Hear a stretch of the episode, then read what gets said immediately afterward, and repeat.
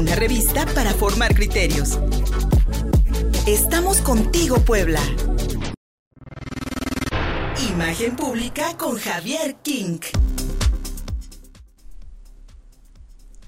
Amigas y amigos de contigopuebla.mx, gracias por estar en sintonía con nosotros. Soy Luis Fernando Soto e iniciamos las transmisiones en vivo en cortes informativos que hemos preparado para ustedes este jueves aquí a través de nuestras redes sociales, Contigo Puebla Radio en Facebook, arroba Contigo Puebla, arroba Luis Soto en Twitter, en Instagram, una cuenta con el mismo nombre y por supuesto en www.contigopuebla.mx. Hoy vamos a hablar de teatro, vamos a hablar de política, pero vamos a iniciar iniciar con nuestro querido Javier King, nuestro invitado de cada jueves, nuestro colaborador, experto en imagen pública, con quien tenemos muchísimos temas y con quien siempre tenemos una charla sabrosísima sin duda alguna.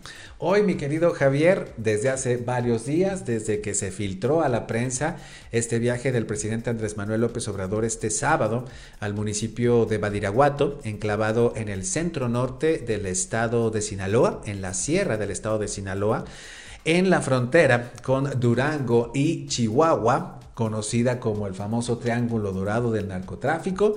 En una segunda visita que realiza a este territorio el presidente, mi querido Javi, que ha dejado pues muchísimas ah, incógnitas, muchas especulaciones, pero sobre todo esta creo yo, y que es, necesario, es necesario señalarlo, esta delgada línea entre lo legal y lo ilegal en cuanto a las acciones del presidente de la República. Buenos días, mi Javi. Buenos días, Fer. Pues sí, en efecto, ¿no? Esto que último que mencionabas, la línea entre lo legal y lo ilegal.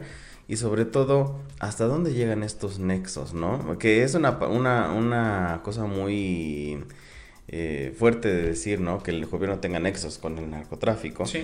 Pero pues en realidad eh, aplica, ¿no? No hagas cosas buenas que parezcan malas y no quieras hacer cosas malas que parezcan buenas, porque en realidad pues nos encontramos eh, eh, ya, ya no podemos decir que en medio ya estamos en una eterna pandemia en la que hemos pasado por muchísimas cosas y entre ellas eh, el, el, hecho de que el presidente tenga que ir a supervisar una obra pública, que ni siquiera es una de sus, de sus tres obras más grandes, que son el aeropuerto, el tren Maya y la refinería, ¿por qué ir hasta allá a supervisar una obra? Pero sobre todo, ¿por qué cancelar a la prensa, no? Se supone que el presidente casi siempre los, los, los eventos a los que asiste están eh, este, cubiertos por prensa, por cualquier tipo de medio, porque ese es su trabajo, ¿no? Dar fe de que se está realizando eh, la obra pública o de que se está firmando el, el acuerdo o que se está recibiendo a un mandatario, ¿por qué no permitir que la prensa entre? Todo este tipo de cosas así muy turbias y además de que no es la primera vez que va a este pueblo, a esta región y sobre todo no es la primera vez que tiene un trato directo con la familia, a pesar de que él no quiere decirle el Chapo, pues del Chapo. Eh, no, nos, no se nos olvida esa imagen de hace dos años, eh, una vez más el presidente en una supervisión carretera en la zona serrana de Sinaloa que conduce hacia algunas poblaciones de Durango, una zona, déjame decirte, porque yo soy oriundo, de, soy sinaloense, una zona que realmente está despoblada y desde hace décadas por eso es que la gente se dedicó a cuestiones no gratas, por así decirlo, pero que también tienen su historia y también tienen su motivo económico y militar. Pero eso, de eso hablaremos en, en otra ocasión, mi querido Javi. Pero es una zona no es una zona comercial, no es una zona de mucho movimiento y tampoco es una zona muy poblada. Entonces, realmente cuando piensas una obra carretera eh, de esta magnitud, pues bueno, también la necesitaríamos en otras zonas serranas del país. Aquí en, la, aquí en Puebla tendríamos algunas necesidades en, en ese aspecto, pero no pienso que el presidente vaya pues a la inauguración o a la supervisión de un tramo tan pequeñito, con una inversión tan pequeña, en un lugar tan, eh, tan afamado y tan controvertido, en realidad, pensando en lo que tú dices, en dar fe y testimonio del trabajo del gobierno federal, me parece que, vaya, está completa y absolutamente fuera de, la realidad o de lo que esperaríamos una conducta legal por parte del mandatario federal. Exactamente. Eh, como decíamos, no es la primera vez, no olvidemos la liberación de Ovidio en el 2019 y este pues e, el saludo no a la señora de 92 años mamá de este del Chapo Guzmán que además ese día que estaba supervisando esa carretera este era casualmente el cumpleaños de Ovidio no mucha gente lo señaló porque decían bueno cuál es la necesidad de ir a supervisar esta obra pequeña en comparación de otras que está realizando y dejar asuntos supongo yo quiero pensar que tiene asuntos muchísimo más importantes más apremiantes de mayor escala que supervisar un tramo de una carretera y sobre todo hacerlo sin prensa, ¿no? ¿Cuál es el cuál es el propósito? Pero más allá de todo eso es el cúmulo de cosas lo que nos hace pensar, ¿no? Y, y, sobre todo lo que le da material para su oposición, como él lo mismo lo ha señalado muchas veces, para empezar a fabricar teorías conspiratorias en torno a si está o no metido el narco y si estuvo o no desde el principio metido el narco en su gobierno y en su elección.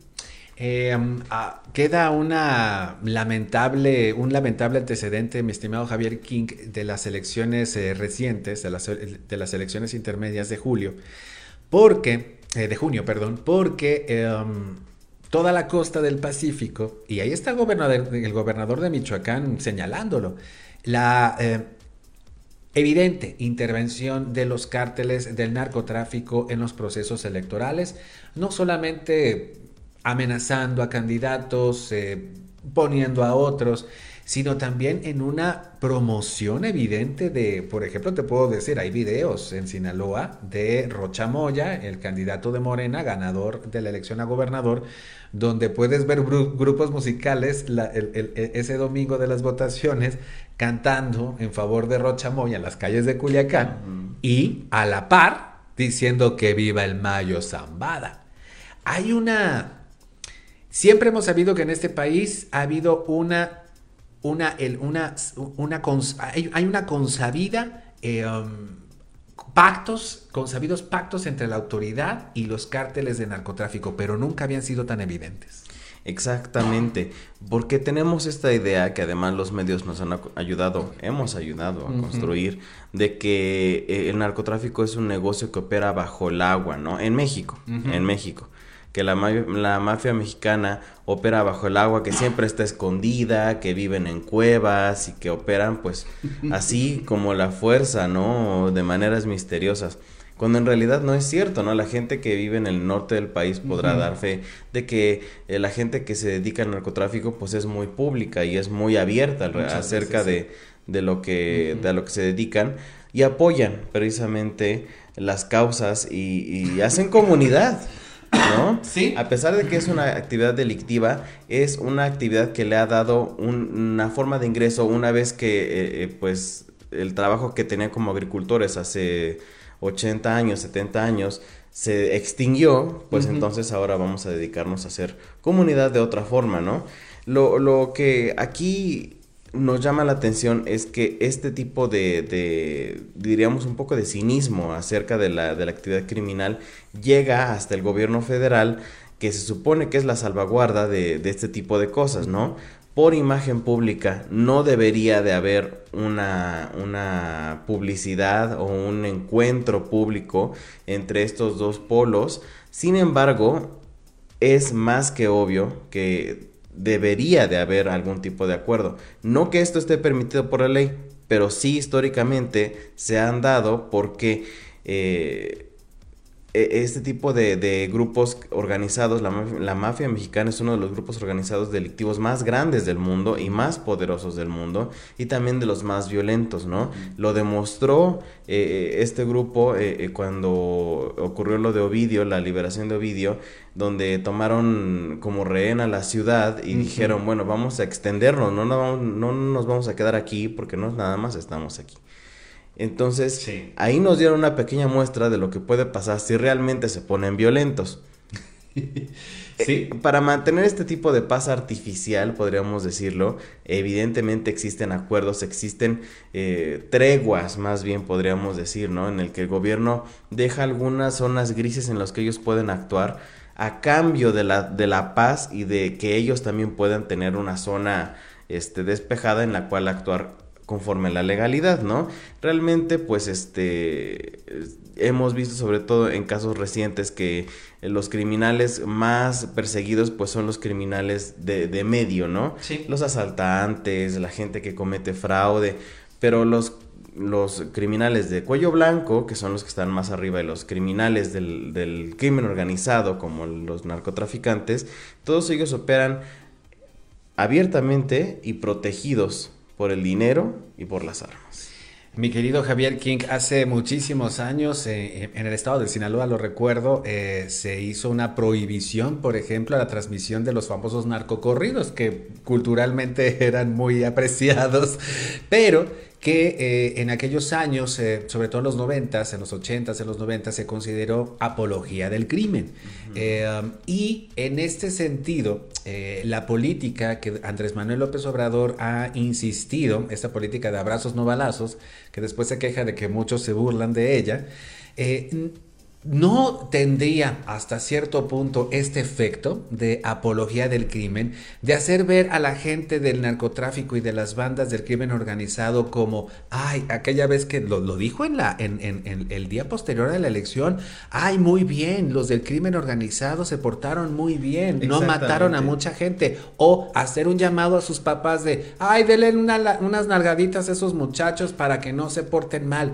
No es minimizar la magnitud de la violencia y, lo bien lo señalabas, del control territorial y ahora político de estados y regiones enteras. No creo que en realidad sea minimizar, sino más bien maquillar.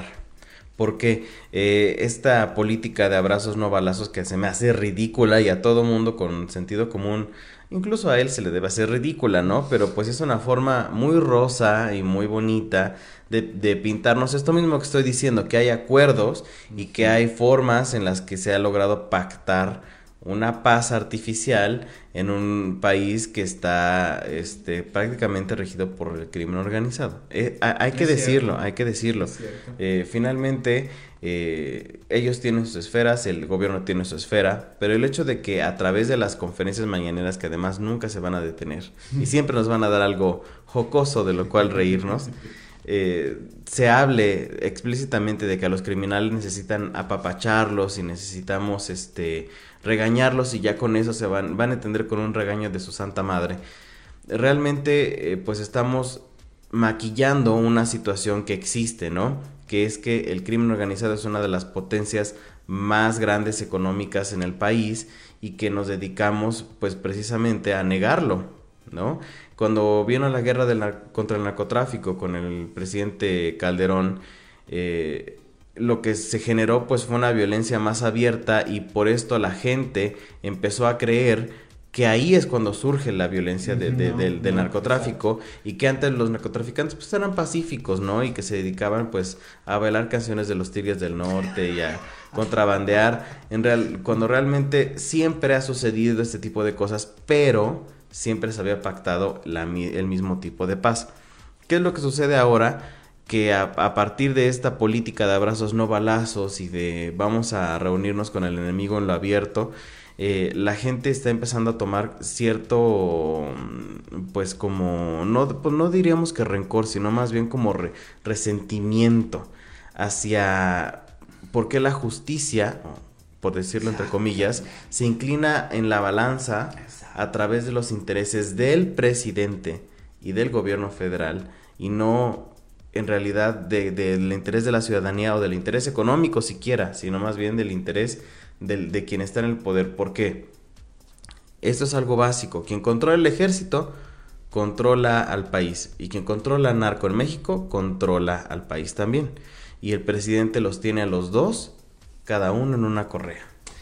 Lamentable, lamentablemente eh, en este fuego cruzado estamos nosotros, los ciudadanos, quienes Exacto. trabajamos todos los días, quienes salimos a buscar la papa con mucha inseguridad sobre lo que nos puede ocurrir en el camino, con mucha inseguridad sobre lo que, lo que le puede ocurrir a nuestras familias, porque una política en la que se da rienda suelta al crimen, lo único que está haciendo desde mi punto de vista, mi estimado Javier, es demeritar nuestra calidad de vida, la está depauperando, porque el simple hecho de que no tenga yo la seguridad de que si me asaltan o, soy, o, me quedo en medio de una balacera, pues alguien me haga justicia.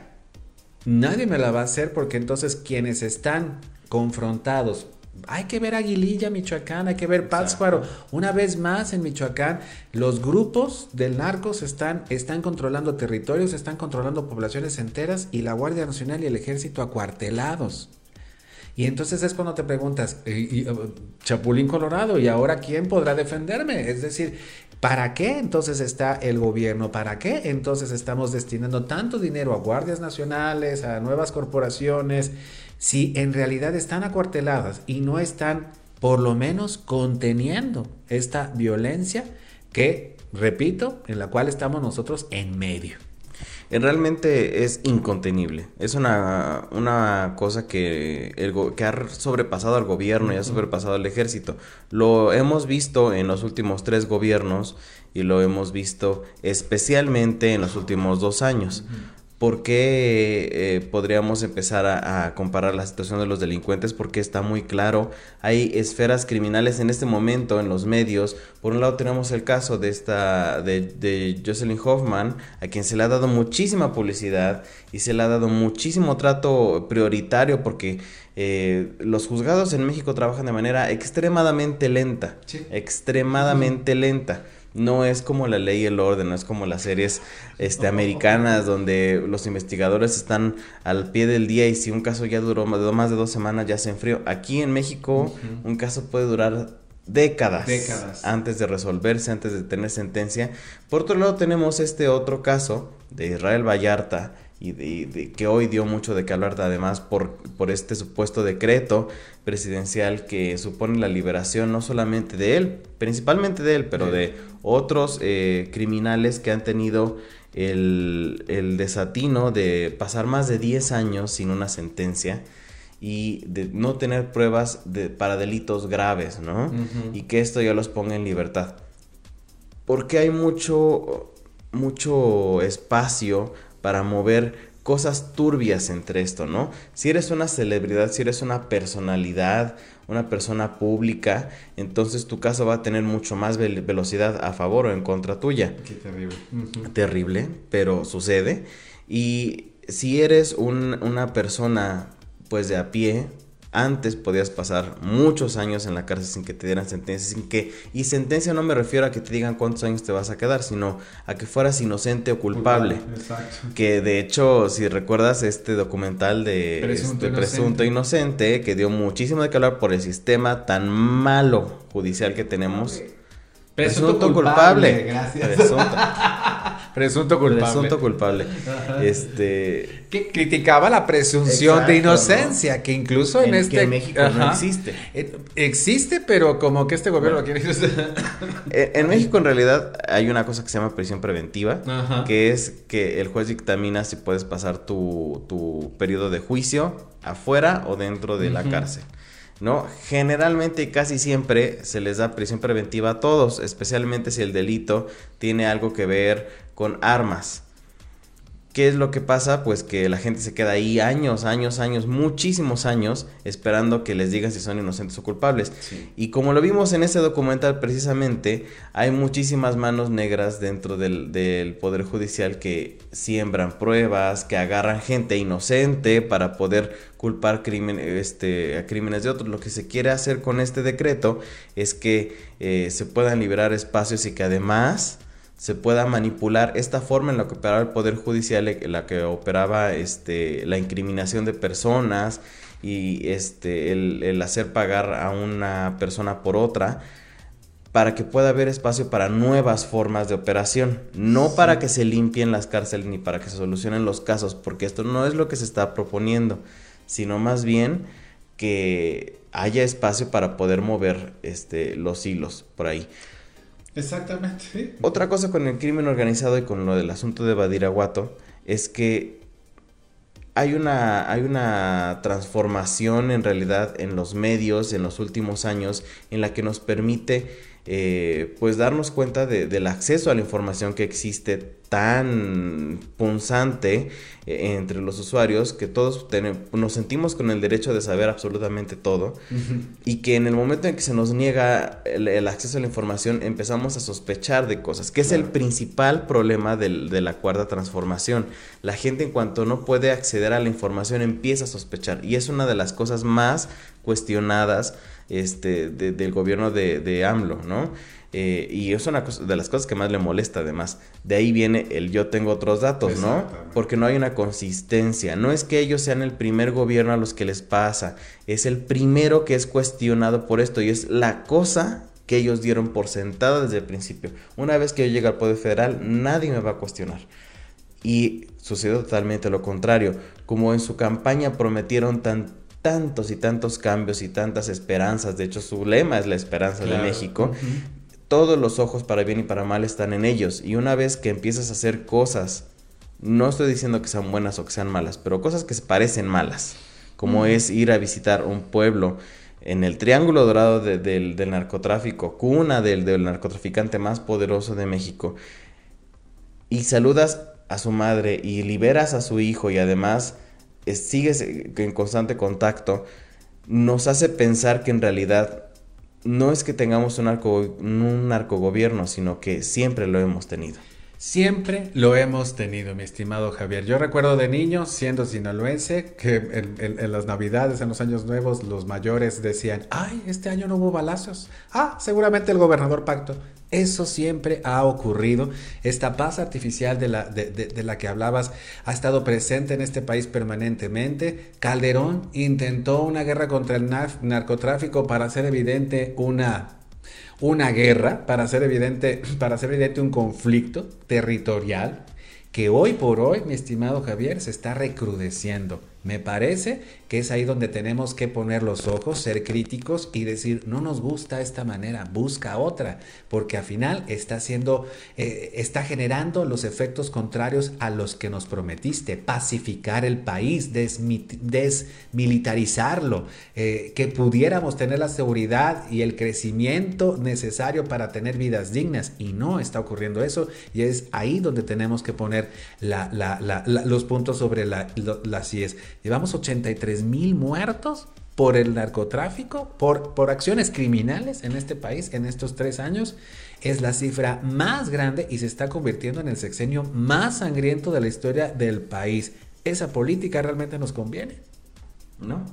No, y es que no es, no es de ahorita. Realmente el narcotráfico no se combate eliminando a, a integrantes del narcotráfico. Se combate eh, con, a través de la educación, a través de las políticas públicas que permiten desalentar la, la este, adscripción de las personas al, a actividades criminales, ¿no? La, la gente se vuelve eh, narcotraficante no por vocación, se vuelve por, por atracción monetaria, por necesidad monetaria y por necesidad de protección a, la propia violencia que genera el narcotráfico. Si se combaten este, estas políticas desde las cámaras, desde el gobierno federal, desde los gobiernos estatales, y se le inyecta dinero a la industria, entonces podríamos tratar de matizarla, ¿no? Hay en los países más poderosos sigue habiendo mafia. Eh, hay mafia en Japón, hay mafia en Estados Unidos, hay mafia en Rusia. Eh, pero no es una mafia que controla el país y no controla la economía, cosa que sí sucede en México, pero la maquillamos a través de, de, los medios, ¿no? No es que nosotros como tal nos pongamos a maquillarla en los medios de comunicación, sino que es más cómodo para nosotros no hablar de estos temas porque se nos ha demostrado históricamente que quien empieza a hablar del narcotráfico y quien empieza a anexarlo con el gobierno pone en riesgo su vida. Exactamente. Eso está claro desde los años 80 en que el periodismo en México se volvió un deporte también de alto riesgo. Mi estimado Javier King, este, me, quedo prácticamente sin palabras. Solamente añadiría que en este maquillaje vamos a llegar al punto en sacarnos sangre para, para podernos poner chapitas. ¿sí?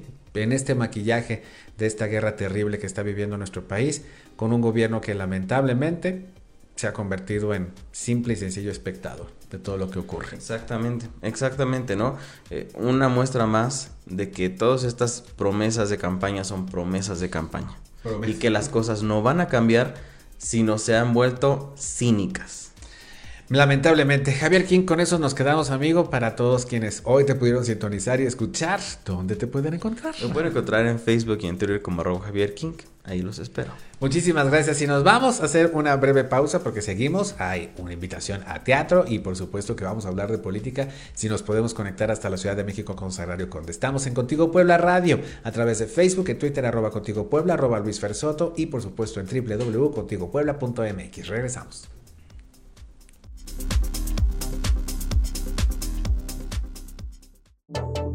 Síguenos en Facebook y en Twitter. Estamos contigo, Puebla.